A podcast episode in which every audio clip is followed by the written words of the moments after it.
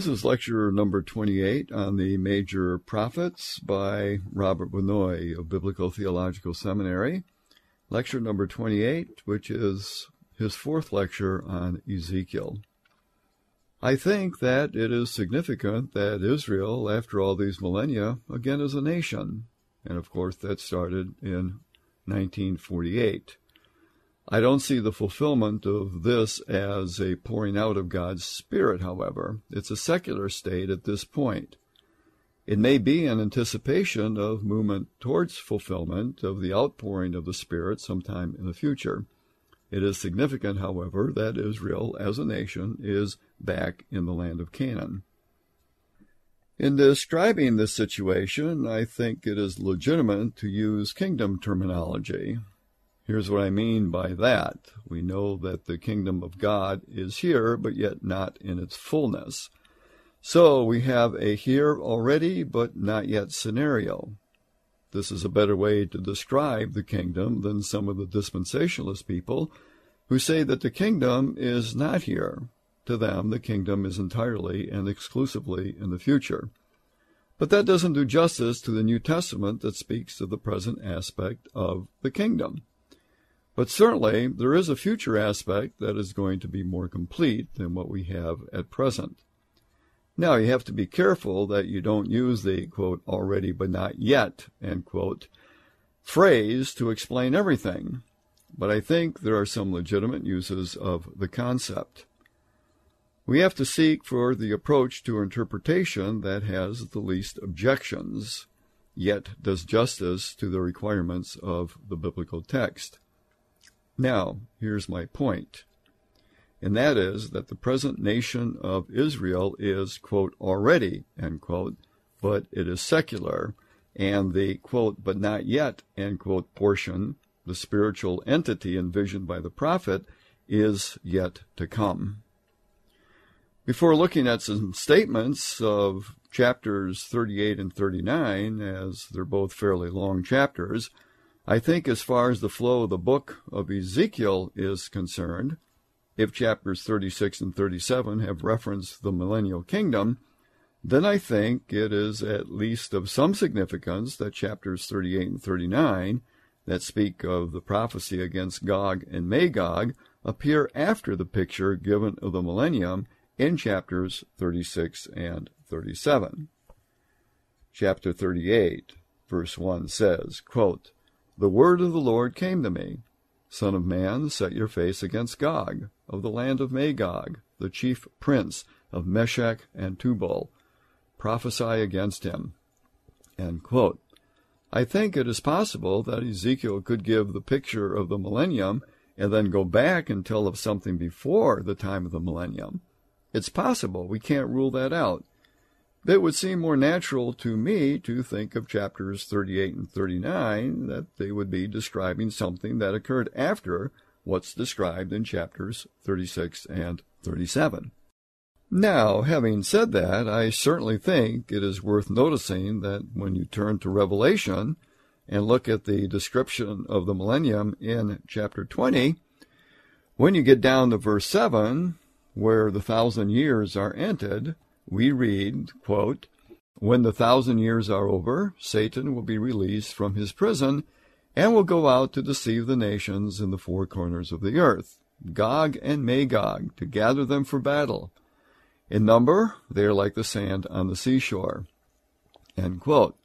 So when you look at the description of the millennial period as given in Revelation chapter 20, verse 7, it refers to Gog and Magog as something that occurs during this battle subsequent to the millennium.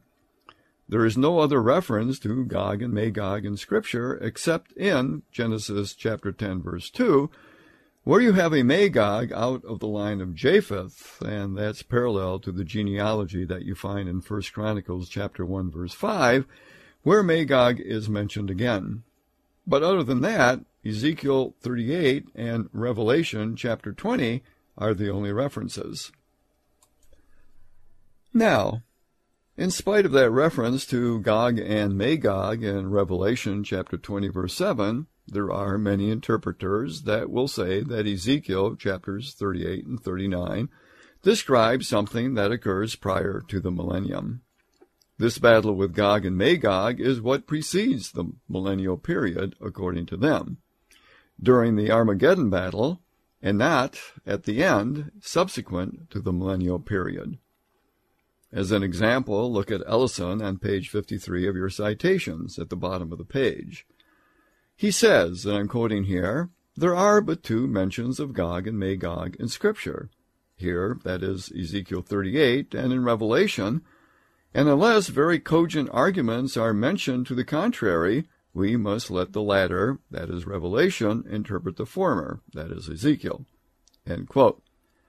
In other words, what he is saying is you want to know what is being described in Ezekiel 38 and 39 and Revelation 20 is what puts that in the right framework. To place Gog before the second advent and then to add the final revolt of the nations at the close of the kingdom age, as does the Scofield Bible, seems like an illegitimate attempt to have it both ways. The only real basis for the common view that these chapters see their fulfillment before the second advent is in Ezekiel chapter 39, verses 21 to 29. It is, however, far more satisfactory to look at these verses as a summary of the message of the whole section of Ezekiel. Now, admittedly, if you look at Ezekiel chapter 39, verses 21 to 29, it does seem like there are events described there that are prior to the millennial period. You see, what Ellison suggests is that verses 21 to 29 are sort of a summary of this whole section of Ezekiel, and I think that is a concluding part. Now, when you get to verse 40, here you're in a new section of the book. So, chapter 39 is a concluding summary looking back on the whole section that it concludes. I continue with Ellison's quote on the top of page 54. If we place Gog at the end of the millennium, we will not concern ourselves very much with what the names mean. They are referred to in the New Bible Commentary of J. H. Lang and in a statement in the Scofield Bible that, quote, the primary references are to the European powers headed up by Russia, end quote. Quite apart from the many who have always refused to identify Rosh with Russia, notice that Rosh is mentioned along with Gog and Magog, there is a strong tendency among modernists, for example, to return to the old Hebrew Masoretic tradition as it translates this passage with the authorized version. Well, that's a reference to verse 2. We'll look at that in more detail later. You see, the King James says, quote, chief prince of Meshech and Tubal, end quote. The NIV says chief prince of Meshech and Tubal, end quote. The New American Standard Version has the Prince of Rosh, Meshech, and Tubal. See the difference? Is it Chief Prince of Meshech and Tubal, or is it the Prince of Rosh, Meshech, and Tubal? And this is what the New English Bible does as well. Hal Lindsey, who had a lot to say about prophecy back in the 60s, reads it as follows The Chief Prince of Rosh, Meshech, and Tubal. You see, that comes from the Hebrew, which is Nasi Rosh. The question is, should Nasi Rosh be taken as Prince of Rosh, or is Rosh to be taken as chief, or head, or prince? And therefore Nasi Rosh be chief prince rather than Nasi Rosh, meaning the prince of Rosh. Is it a proper name? Prince of Rosh, or is it a descriptive word of chief prince of Meshech and Tubal? So it has to do with how you translate Rosh. Do you translate that as a proper noun, Rosh, or do you translate it as chief or prince? We'll come back to that later, but you can see that Ellison is saying this. There's a strong tendency to translate it as chief prince rather than prince of Rosh. When we find that all the names are the tribes on the fringe of the then known world, Gog and Magog, Meshech and Tubal, East Persia, South Cush and Put, those names that occur in this section, it becomes more probable that we're dealing with the symbolic use, as Revelation 20, verse 8 does, by calling them the nations that are in the four corners of the earth. How then are we to understand the whole prophecy in light of this New Testament placing if we accept the concept of the millennial kingdom as God's rule on earth when Satan is bound and the curse is lifted and Israel as a nation is at the center of the earth's blessing? What room is there for any such outburst or revolt against God under these conditions? The question is often asked as an objection to the millennial view. Ellison says that the scriptures show us that in all ages, with all the varied circumstances of ignorance and knowledge, man has set his will against God and failed. The bulk of the Old Testament teaches the failure of the children of Israel, and that is, after all, Ezekiel's message. You see this especially in chapters 16, 20, and 23. The New Testament introduces us to the beginning of trouble in the church. It makes it clear that these troubles will grow worse rather than better. Here, too, in the mysterious purpose of God, alongside the triumphs and failures of the organization, that is, the church, the final proof for the failure of man is to be his response when placed in the most favorable position conceivable. Though the sanctuary of God is with man, though the curse is lifted from nature, though the tempter, the enemy of God, is bound, yet when the opportunity is offered, the deep seated rebellion in the hearts of so many at once becomes obvious. And that is from Ellison. I do not know if we are to understand the names Gog and Magog symbolically as those who have kept far from the glory of God centered in Jerusalem, or whether it refers above all to those in previous dispensations who have not been exposed directly to God's testing. In either case, there is no contradiction between Ezekiel chapter 38 verse 4, where God is pictured as drawing Gog to his doom, and Revelation chapter 20, verse 8, where Satan is portrayed as the deceiver of the nations. Man must be put to the test, or else it will not be clear what is in his heart. Satan is a willing instrument by which the testing is carried out, and that is certainly an instrument that God can use. So, what Ellison does here is give a rationale for the millennial period, and it seems to me to be a good one. Or you might ask, regarding this whole approach, what is the purpose of the millennial period if again it is going to result in rebellion? I think it pictures again that even though man is under the best of conditions, until sin is finally destroyed and Satan along with it, and those who are not believers in the Lord are cast into the lake of fire, there's always going to be a chance for rebellion. This is the final proof of that, so to speak. But in any case, Ellison then would view chapters 38 and 39 in Ezekiel as descriptive of that which is going to occur subsequent to the millennial period, primarily based on the parallel reference in Revelation chapter 20, verse 7. Now, a very popular treatment of this passage, and that's back in the 60s, is how Hal Lindsey, who was very popular at that time, described all this in his very popular book, The Late Great Planet Earth. And we're going to go to chapter 5 of his book.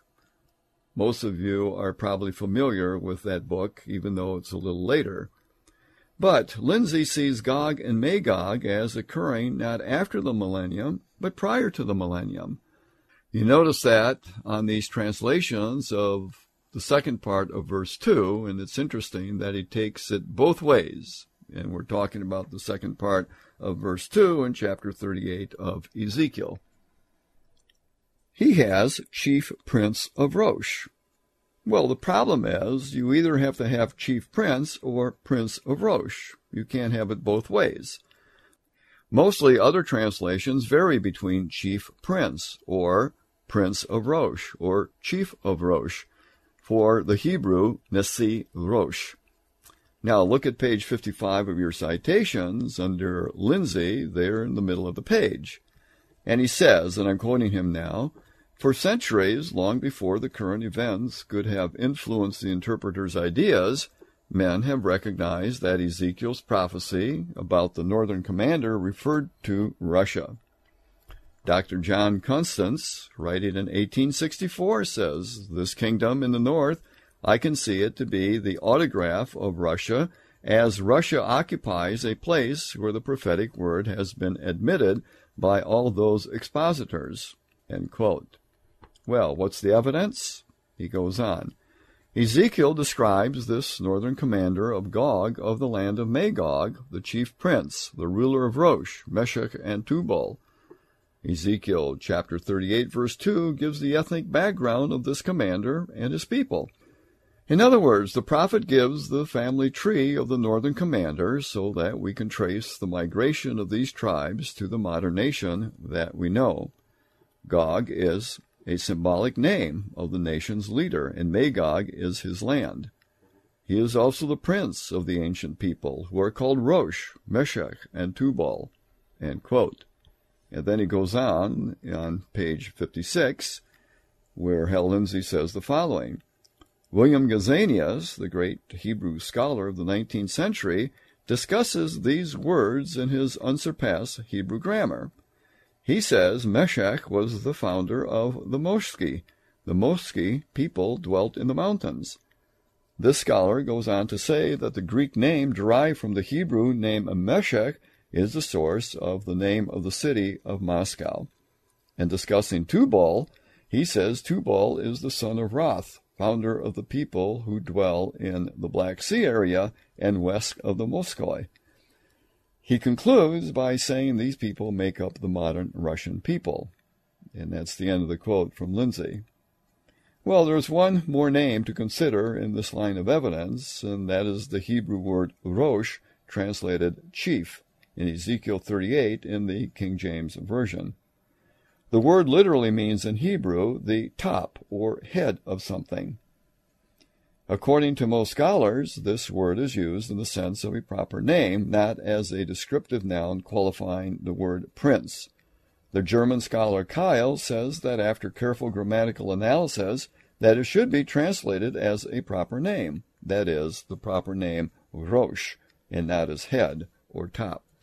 He says that the Byzantine and Arabic writers were frequently mentioning the people they called Rosh, Rosh dwelling in the country of the Taurus, and reckoned among the Scythian tribes. Dr. Gesenius says Rosh was a designation for the tribes north of the Taurus Mountains dwelling in that neighborhood. He concluded that in this name and tribe we have the first statement that Rosh is the Russian nation. So it's quite clear what Lindsey says. He puts it before the millennium and links this prophecy with Russia.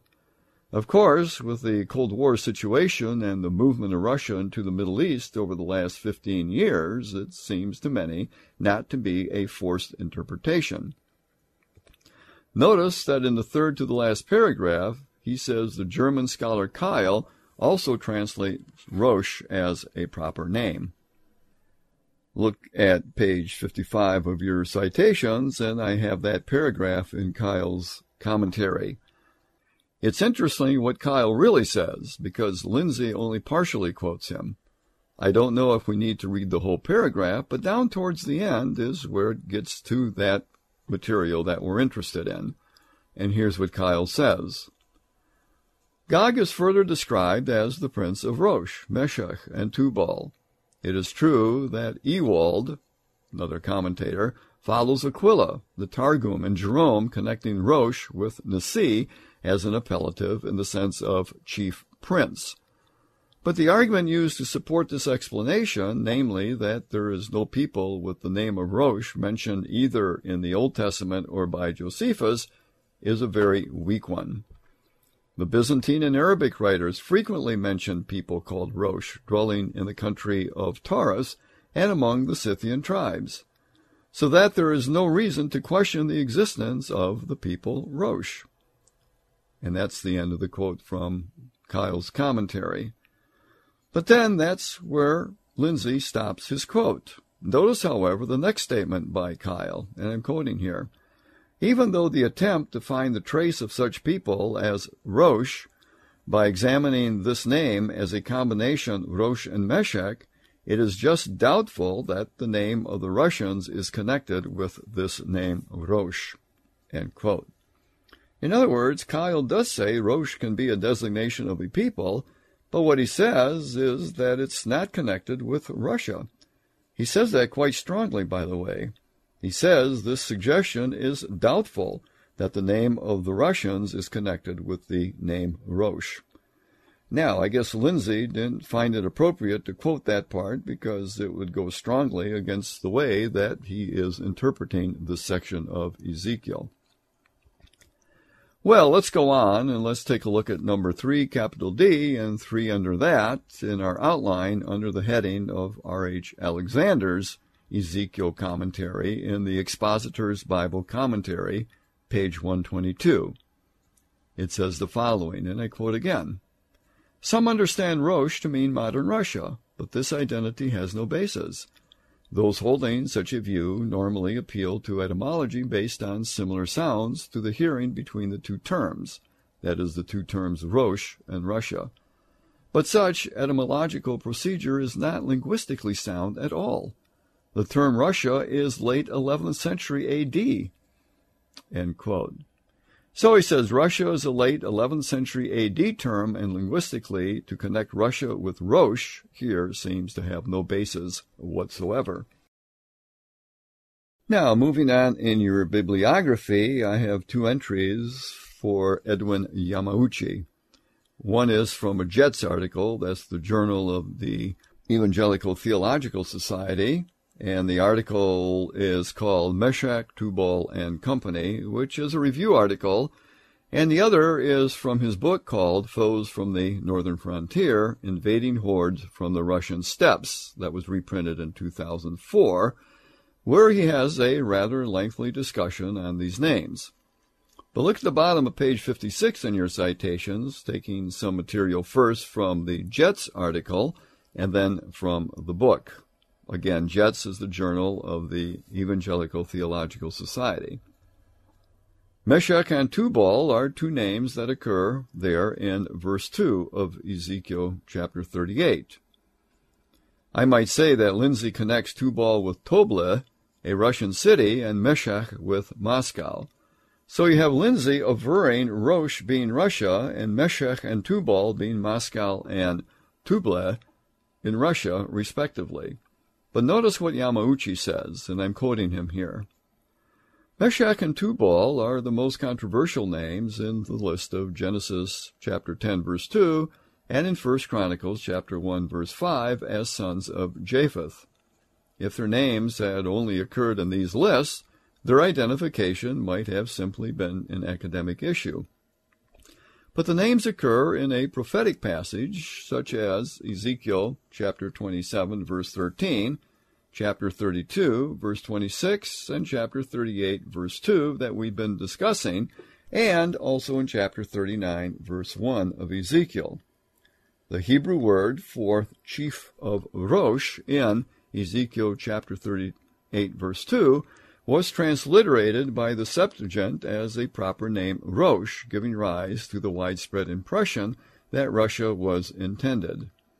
According to Custance, we heard him before when we were talking about Lindsey, it may be observed that the term Nasi Rosh, which in this passage is translated as chief prince, signified inhabitants of Scythia, from whom the Russians derived their name. Russia was known as Moscova until the time of Ivan the Terrible, at which time it became connected with Meshech. Much later in history, we meet the word Meshech in the form of Moscova. It is possible that the two famous cities, Moscow and Toble, still preserve the name Meshech and Tubal. Well, that's the same kind of idea that Lindsey promoted. Now, Yamauchi's comment is that, quote, these groundless identifications have unfortunately gained widespread currency in the evangelical world through many channels in the first and second edition of the Scofield Bible. Notice this in Genesis chapter 10 verse 2 and in Ezekiel chapter 38, verse 2. This view is also expressed in the phenomenally popular book of Hal Lindsey, The Late Great Planet Earth, and in the lectures of Campus Crusade evangelical Josh McDowell on numerous campuses. The perpetuation of such identification is based on superficial similarity. It is completely untenable in the way that the clear evidence of a cuneiform text locates Mushku, biblical Meshech, and Tabal, biblical Tubal, in central and eastern Anatolia. By the way, Anatolia is Turkey. I continue now with Yamauchi. The Muski persevered through the Hittite Empire and Tiglath-Pileser I, who encountered 20,000 of them in the region of Upper Tigris. Ashurbanipal received presents from the Mushki, whose capital was Azaka, classical Syria, in modern eastern Anatolia. In 863 BC, Shalmaneser attacked Tabal in the region north of Cilicia and Tubal in 732 BC, when the king did not present the expected tribute. After the conquering of Anatolia by Cyrus in 546 BC and the subsequent organization under Darius, the remnants of the Mushki and the Tabal may be seen in the Greek names of the population which were included in the 19th satrapy of northeast Anatolias, the Muski and the Tibareni. It is a reflection on evangelical scholarship when Yamauchi speaks of a groundless identification of Rosh as Russia and the association of Meshech with Moscow and of Tubal with Tobel, when we have had cuneiform texts and discussions on these peoples that have provided true clarification of these names at the end of the 19th century. It is true that some of these studies were in French or in works that are not readily accessible or widely distributed, but less excusable and more indicative of a parochial vision of the ignorance of critical commentary on Ezekiel passages when we have first-hand information on the correct interpretation of the terms Meshech and Tubal.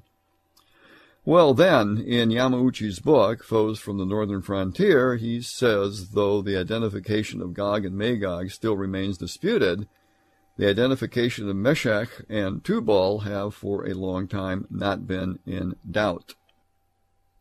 In all formal conjectures associating these names with Moscow and Tubal, well, all these are untenable. The names Meshech and Tubal are preserved by the Greek historian Herodotus as tribes of eastern Anatolia, and Josephus was also aware of their location. Since the late 19th century, Assyrian texts have been available which locate Mushtu and Tubal, Meshech and Tubal, in central and eastern Anatolia, respectively. And that is from Yamauchi. So, I think we have to be careful about the approach when it sees in Ezekiel chapter 38 a prophecy that is presently being anticipated by Russian involvement in the Middle East, which has been a popular sort of interpretation of Ezekiel chapter 38, particularly when it rests on this kind of flimsy basis. We must be very careful not to make these associations of names. Now, this expositor, Alexander, that I mentioned, who did Ezekiel in the Expositor's Bible Commentary, also wrote an article on Ezekiel, chapters 38 and 39, in JETS, the Journal of the Evangelical Theological Society, in 1974. Alexander sees this as a double fulfillment. On page 168 in the JETS article, he says, quote, Undoubtedly, the reader may be perplexed by this section. As a parenthetical remark, I would say he certainly is not kidding here. It most certainly appears that two separate positions have been approved by the writer. He says that is precisely the proposal that is offered.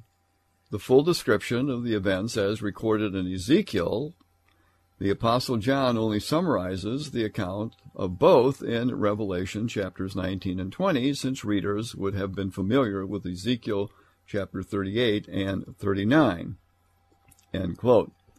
By the way, when he says that this certainly appears to be the two separate positions approved by the writer, he seems to be talking about the writer Ezekiel. Now, skipping down a ways, he says, the hermeneutical principle of multiple fulfillment declares that a given prophecy has one meaning applied in two or more ways. There may be a near and a far fulfillment, two near fulfillments, or two far fulfillments. The latter is proposed here that is, two far fulfillments. Ezekiel chapters 38 and 39 has a multiple fulfillment. One, the demise of the beast, the chief instrument of Satan in Revelation chapter 19, verses 17 to 21, and the second, the final fall of Satan, that Gog, who is the supreme enemy of Israel, who makes the final attempt to regain the land of Israel from God's chosen people. The multiple fulfillment is concentrated on similar events with the last and greatest enemies of Israel, both the beast and Satan, who seek to defeat Israel and to acquire the land for themselves. Both events are forwarded by the Lord. The former, in one sense, prefigures the latter. Gog, therefore, refers both to the beast in Revelation chapter 19 and to Satan in Revelation chapter 20. The time of these accounts are between the end of the tribulation and the beginning of the millennium. The first fulfillment is before the millennium, and the second after the millennium, respectively. So, this is an example of someone who sees it both ways, before the millennium and after it. The writer believes Ezekiel chapters 38 and 39 is one of the most difficult texts in Scripture and it is solved by the concept of multiple fulfillment. But that's got to be rejected. The only apparent alternative is to declare one of the chapters, Revelation 19, or Revelation 20 is the fulfillment of Ezekiel's prophecy, and affirm the remaining chapter is just an allusion or analogy to Ezekiel chapters 38 and 39. I don't want to get into the details of that, but that was R.H. Alexander and his JETS article that is given in your bibliography. That is the end of Robert Vannoy's lecture number 28 on the major prophets, which is also lecture number 4 on Ezekiel.